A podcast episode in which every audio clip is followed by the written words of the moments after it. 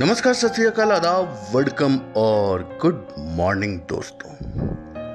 आज आपका ये अज़ीज़, आप सबों को अंतर्राष्ट्रीय महिला दिवस के उपलक्ष्य में अभिनंदन करता है और उम्मीद करता है कि हमारा पुरुष प्रधान समाज महिलाओं को सम्मान और अधिकार को प्राथमिकता देगा और इस समाज को सुदृढ़ और सुंदर बनाने में महिलाओं को प्रोत्साहित करेगा। इसी क्रम में मैं महिला दिवस के उपलक्ष्य में आज अपनी लेखनी नहीं, बल्कि एक महिला कवित्री का कविता आपके समक्ष प्रस्तुत करूँगा, जो मेरे बड़े भाई और पंजाब नेशनल बैंक से सेवानिवृत्त हो चुके आर डी सक्सेना जी की बेटिया है। तो पेश खिदमत है महिला की लेखनी, महिला का मर्म निधि सक्सेना जी की कलम से। कविता का शीर्षक है बातें। बातें।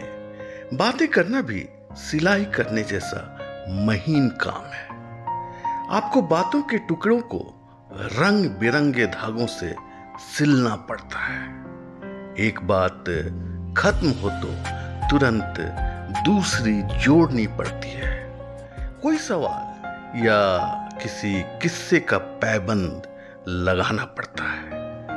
दिलचस्प विषय, खोजने होते हैं, हुंकार भरना होता है। बातों को ज़िंदा रखना भी बड़ी जद्दोजहद है। नहीं तो सब बातों का वही अंत। और फिर एक चुप चेहरा पहचानने की कोशिश करने लगती है।